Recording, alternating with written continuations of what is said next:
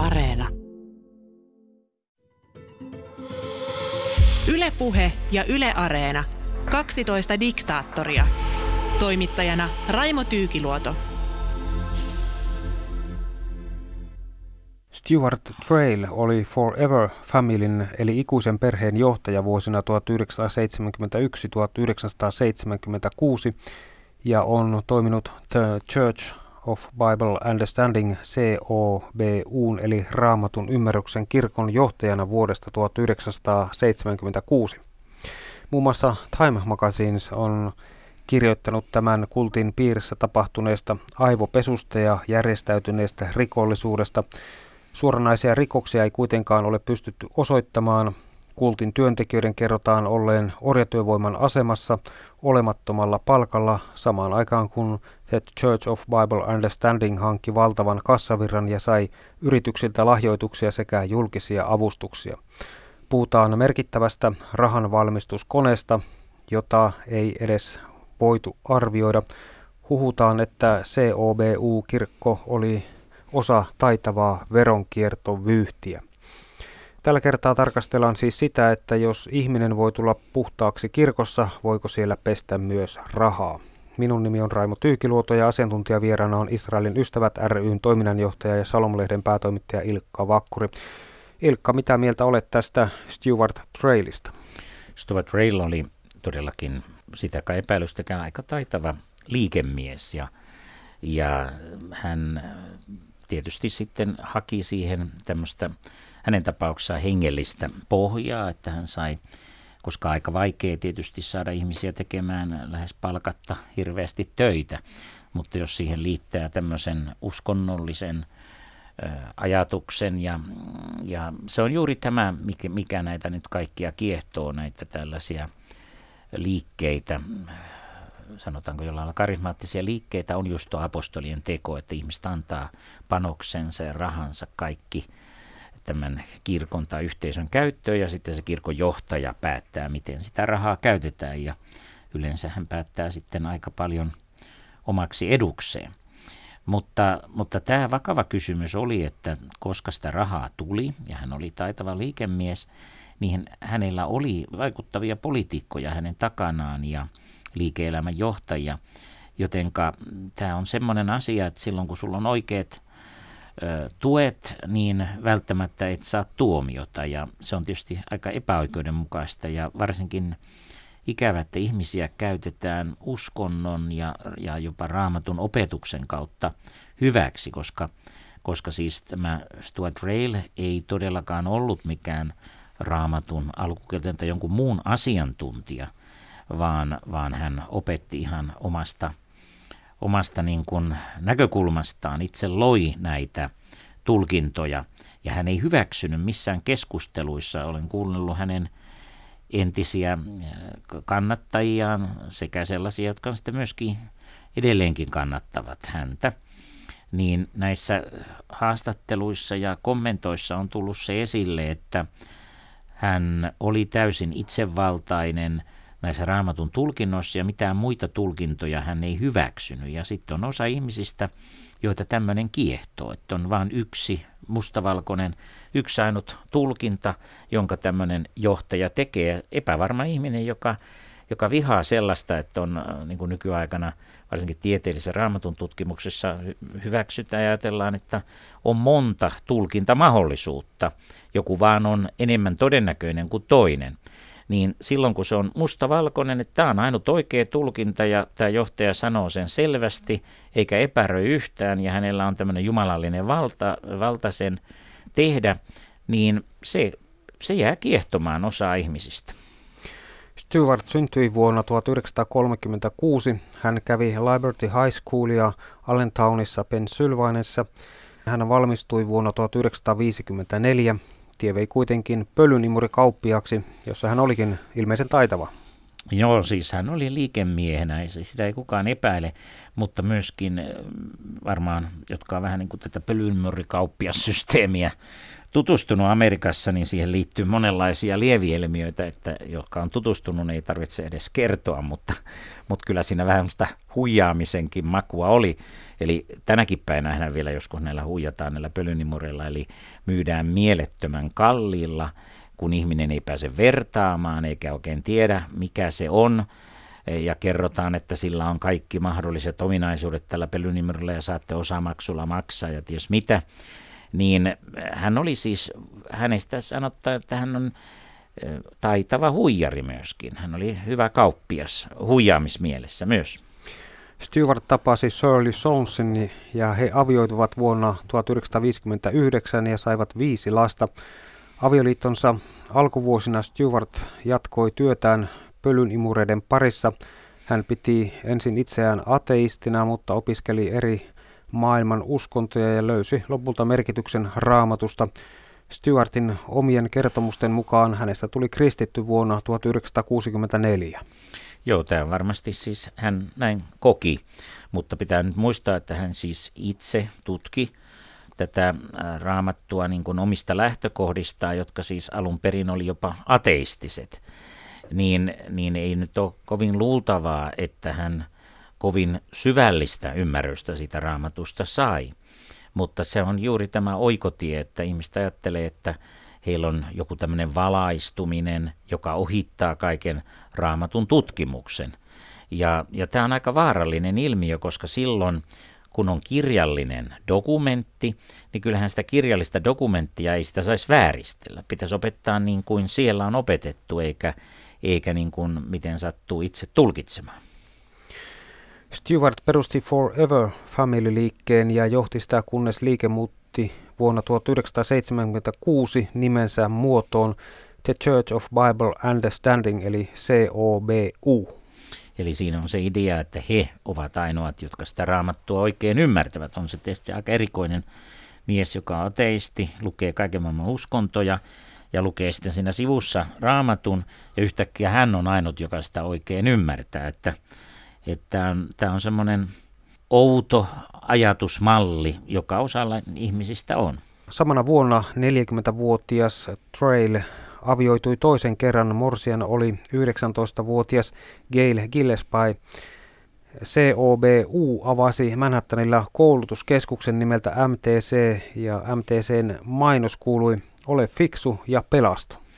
Joo, siis nyt pitää muistaa, että siis hän oli liikemies taustaltaan ja hän yhdisti näihin asioihin siis ei pelkästään uskoa, vaan, vaan hän niin kuin aina – liitti siihen erilaisia toimintoja, jotka taas häntä hyödyttivät. Ja onhan se totta, että jos ihmisillä on jotain käytännön hommaa, he kokevat kuuluvansa johonkin yhteisöön, ja niin silloin tulee tämmöinen niin käytännön merkitys, merkitys, kun tulee sääntöjä, määräyksiä ja ohjeita, ja sillä on vaikutusta elämään, niin se toki se, se vaikuttaa monesta fiksulta ja ja se vaikuttaa semmoiselta, että saa tässä käytännön pelastuksen jo tässä nyt. MTC myönsi opiskelija-apurahoja ja värväsi COBU kirkkoyhteisöön lisää väkeä. Joo, se on mielenkiintoista, mutta eivät sattumoisin uusia mitään teologia hankkineet sinne tai raamatun tutkijoita. Nemen nimittäin Trail näissä haastatteluissa, niin kaikki, jotka oli vähäkään perillä jostakin – alkukielistä tai raamatun tutkimuksesta, niin nehän tyrmäs ihan täysin. Hän pelkäsi niitä suoraan sanoen. Jotenka tämä vähän ehkä kertoo sitä hänen liikkeensä todellista sisältöä. Niin Trail kiinnitti huomiota niihin opiskelijoihin, jotka sinisilmäisesti uskoivat, mitä hän sanoi. Sama metodia käytettiin jäsenhankinnassa yleensäkin. Joo, siis tämä on näin, mutta siis hän ei hommannut niitä vaan jäseniksi, vaan hän käytti tavallaan työ tai jollakin tavalla muuten heidän panostaan omaan, omiin niin kuin, tarkoituksiinsa ja periaatteena oli se, että kaikki tehdään tämän yhteisön hyväksi. The Church of Bible Understanding-yhteisön ovet olivat auki kouluttamattomille elämässään sivuraiteille joutuneille tai muuten syrjäytyneille, jotka kaipasivat elämälleen turvallisuuden tunnetta. Toki muutkin henkilöt, jotka ottivat Trailin opetukset kritiikittä vastaan, olivat tervetulleita. Niin ajatelkaa nyt sitä tilannetta. Siis hän ei osannut kuin taas yhden amerikkalaisen käännöksen varassa hän siinä etenee. Hänellä ei ole suurimmalla osalla aikaa minkäänlaista syvempää ymmärrystä tästä raamatun tekstistä tai sen sanomasta, kun raamatun teksti pitäisi ensin miettiä, mitä sillä on ollut omana aikanaan merkitys, miten se on ymmärretty, ja vasta sitten joskus päätyä, mitä se merkitsee tänä päivänä. Ja siinä pitäisi niin kuin yrittää olla uskollinen sille, mitä se teksti sanoo. Hänellä puuttui nämä kaikki edellytykset, niin ei hän halunnut sinne yhtään henkilöä, joka osaisi kyseenalaistaa hänen toimintaansa. Ylepuheessa 12 diktaattoria.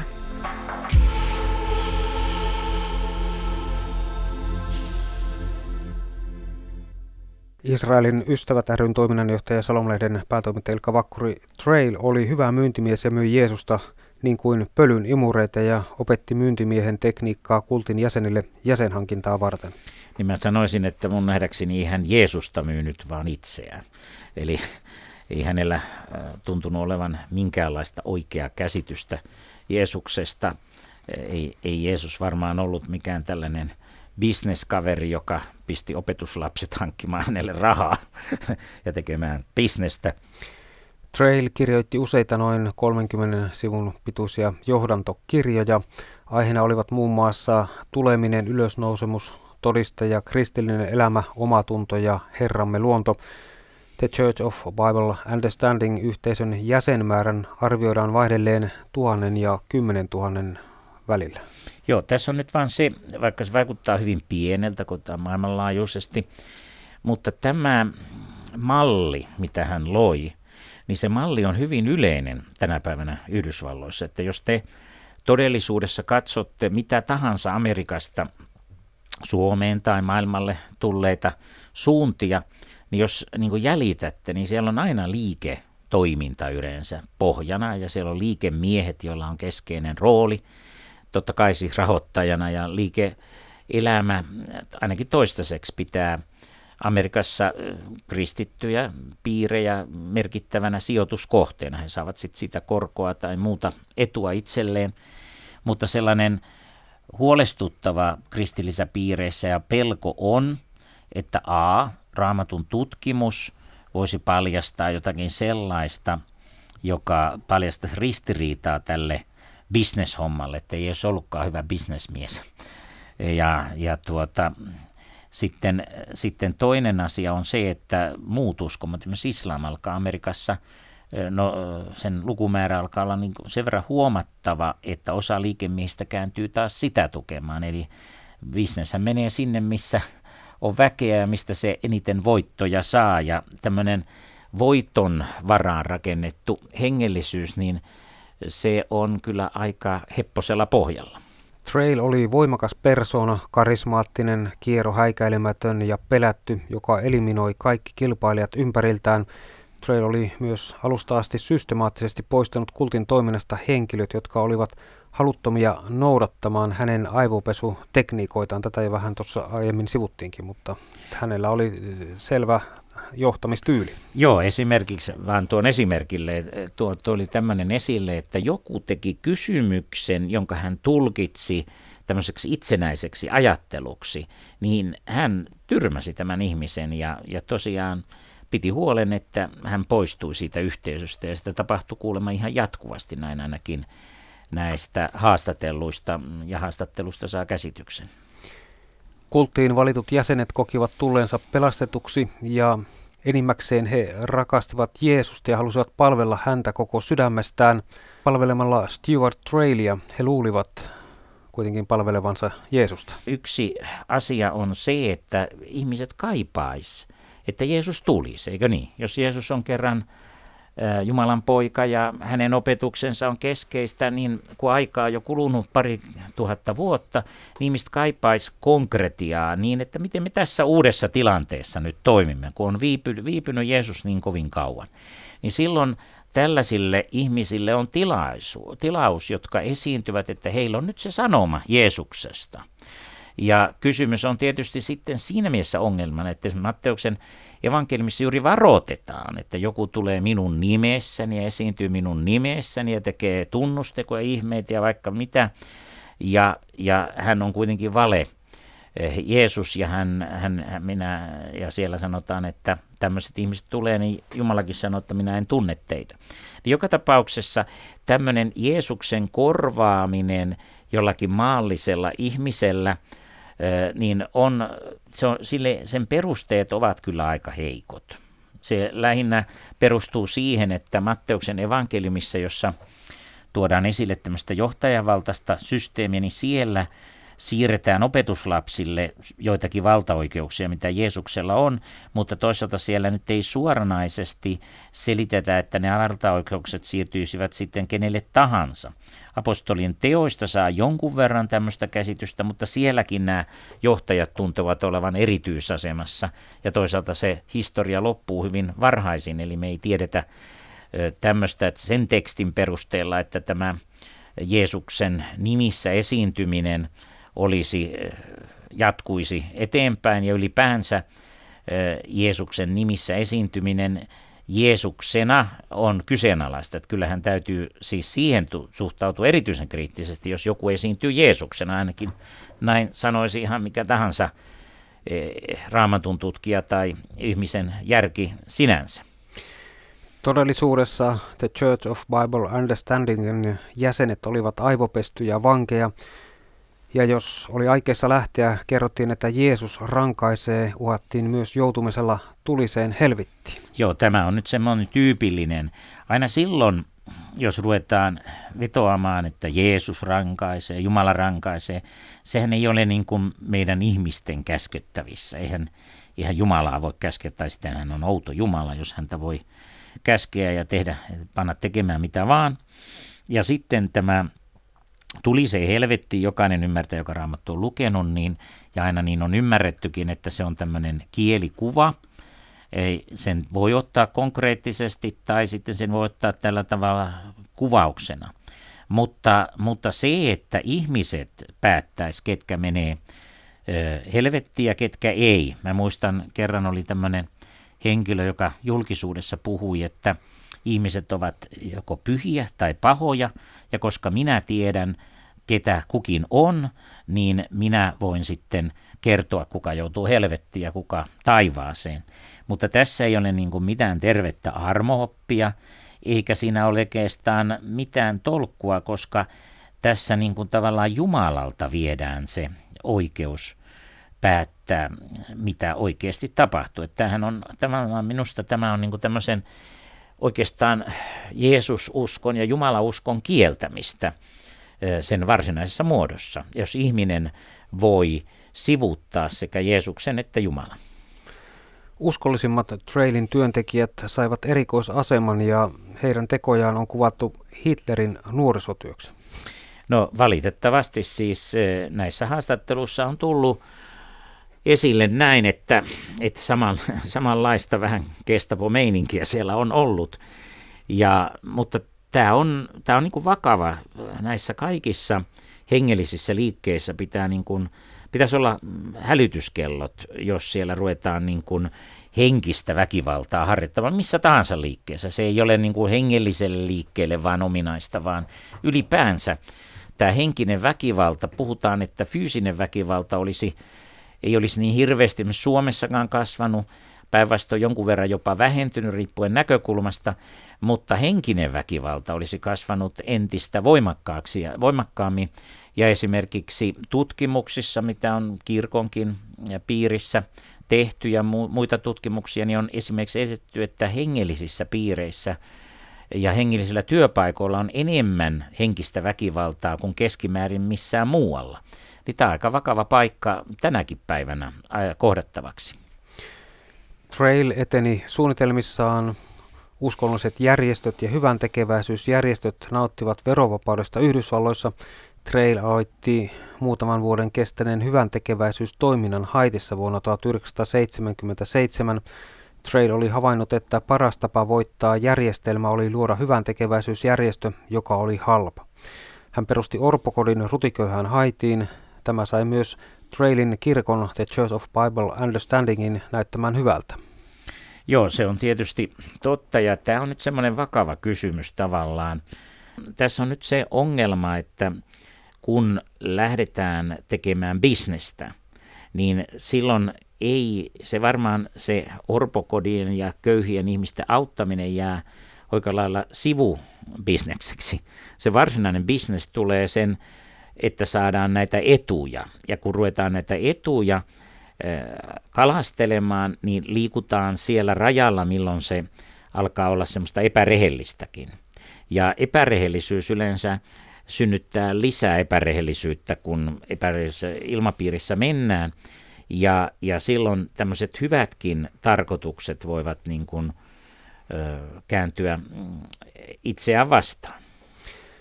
Ilkka Vakkuri, Train nerouden sanottiin periytyneen paholaiselta ja hän hyödynsi ihmiskuntaa kyvykkäästi.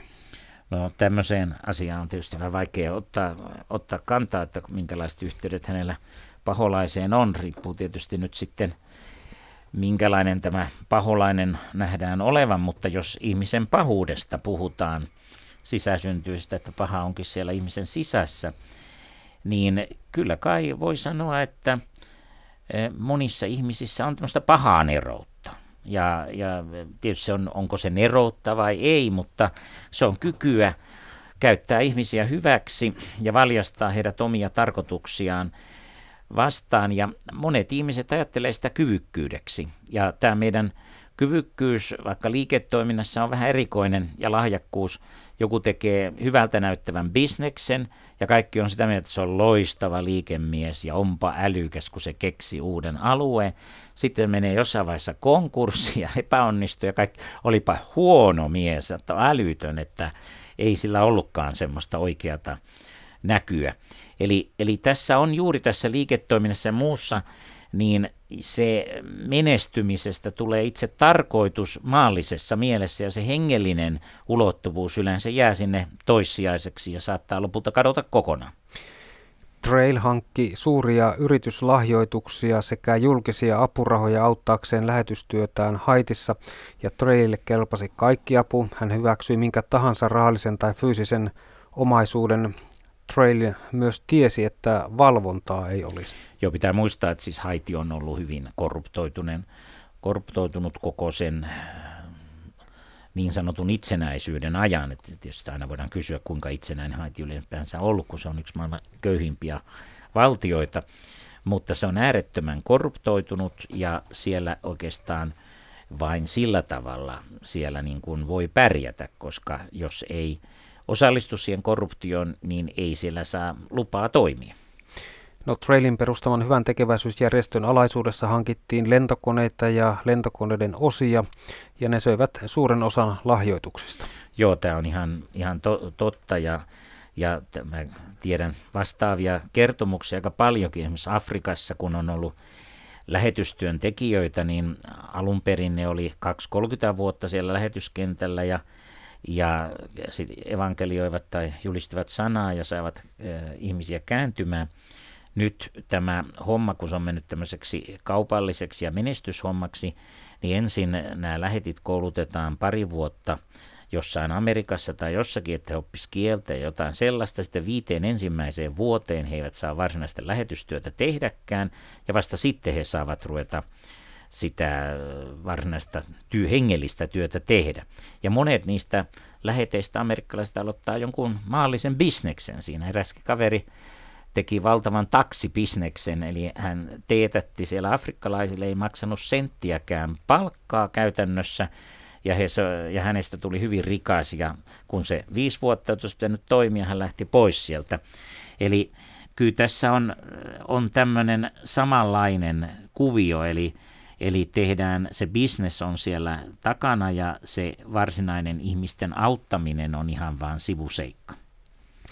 Vuonna 1977 Trail keksi myös mattopesula-idean. Hän perusti kirkon alaisuuteen Christian Brothers Carpet Cleaningin ja tämä halpapesula oli COBUlle varsinainen kultakaivos. Se on totta ja siitä sitten poiki monenlaisia lähes kultil, kultistisia tapoja ja tällaisia. Siis tämä oli kyllä, kyllä, hän oli siis tietyllä lailla tässä paholaisen nero, jos tämmöistä haluaa sanoa. Siis, siis hänellä oli erityisen hieno vainu, miten saadaan bisnes menestymään ja miten saadaan kustannukset mahdollisimman olemattomaksi, eli käytetään ihmisiä hyväksi. Niin, Christian Brothers Carpet Cleaningin työntekijät eli CBU Yhteisön jäsenet saivat yhden dollarin päivässä, kun normaali taksa työntekijälle oli 10 dollaria päivässä. Jäsenet työskentelivät seitsemän päivää viikossa ja nukkuivat likaisilla lattioilla. Ja kun mattopesula oli uskonnollisen järjestön omistama, mattopesulan toiminta oli ilmeisestikin verovapaata ja näin sitten oli miljonääri syntynyt.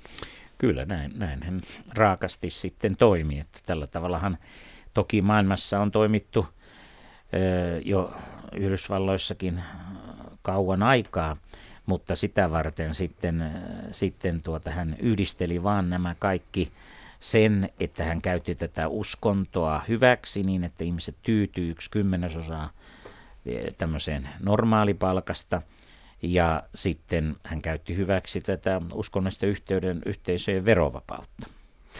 COVU-joukot keskittyivät enemmän uusien potentiaalisten halpatyövoimajäsenten rekrytointiin kuin opettamaan Jumalan rakkaudesta. Lopulta otettiin vastaan asunnottomia ihmisiä. Työvoima eristettiin ulkomaailmasta, jotta he eivät osaisi lähteä. Joo, mutta sitä tietysti selitettiin sillä tavalla, että nämä asunnottomat, asunnottomat ihmiset ja työtä vailla olevat ihmiset tai muut, niin heille tarjottiin nyt töitä. Kysymys oli vain siitä, että sen hyödyn, taloudellisen hyödyn sai tämä johtaja ja tämä järjestö, eivätkä nämä ihmiset. Tietysti se on totta, että heillä oli sitten puuhaa ja, ja osahan näistä ihmisistä koki sen sinänsä mielekkääksi, mutta sitten kun heille paljastui se, että heitä on käytetty hyväksi, niin eivät he sitten niin kauhean ilahtuneita olleet. Trailillä oli nyt käsissään valtava rahantekokone. Osa rahoista sijoitettiin muihin yrityshankkeisiin, jotka loivat uusia yrityksiä ja näin rahat irrotettiin taitavasti alkuperäisestä lähteestään. Käytäntö ei poikkea juurikaan siitä, miten järjestäytynyt rikollisuus yrittää pestä rahaa ja päästä lailliseksi.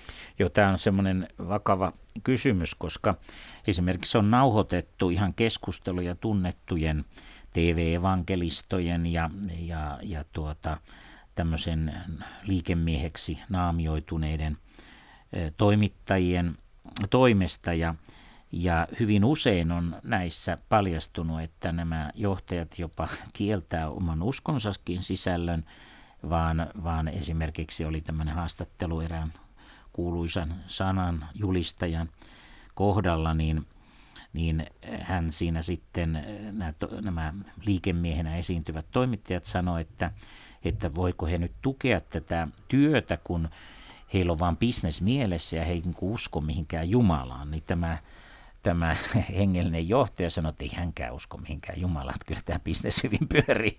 Niin nämä on aika rankkoja asioita, jos ajatellaan, että että näillä saattaa olla miljoonia seuraajia näillä johtajilla ja näin he kuitenkin ajattelevat. Ja miten, mitä, mikä tekee niin kuin liiketoimista jotenkin hirveän hengellisen, niin se on aika erikoinen. Jeesuskin taisi viettää aika köyhää elämää ja ne opetuslapset, ei kai sekään nyt tietysti tavoite olla, että olisi mahdollisimman köyhä, jo, jollakin on semmoisiakin tavoitteita, mutta joka tapauksessa niin ihmisten hyväksikäyttöä ei kai voi perustella ei uskonnolla – ei millään aatteella, ei poliittisella eikä millään aatteella. Että kyllä ihmisille pitää ihmisarvo antaa ja ihmisiä, ihmisiä pitää kunnioittaa ihmisinä.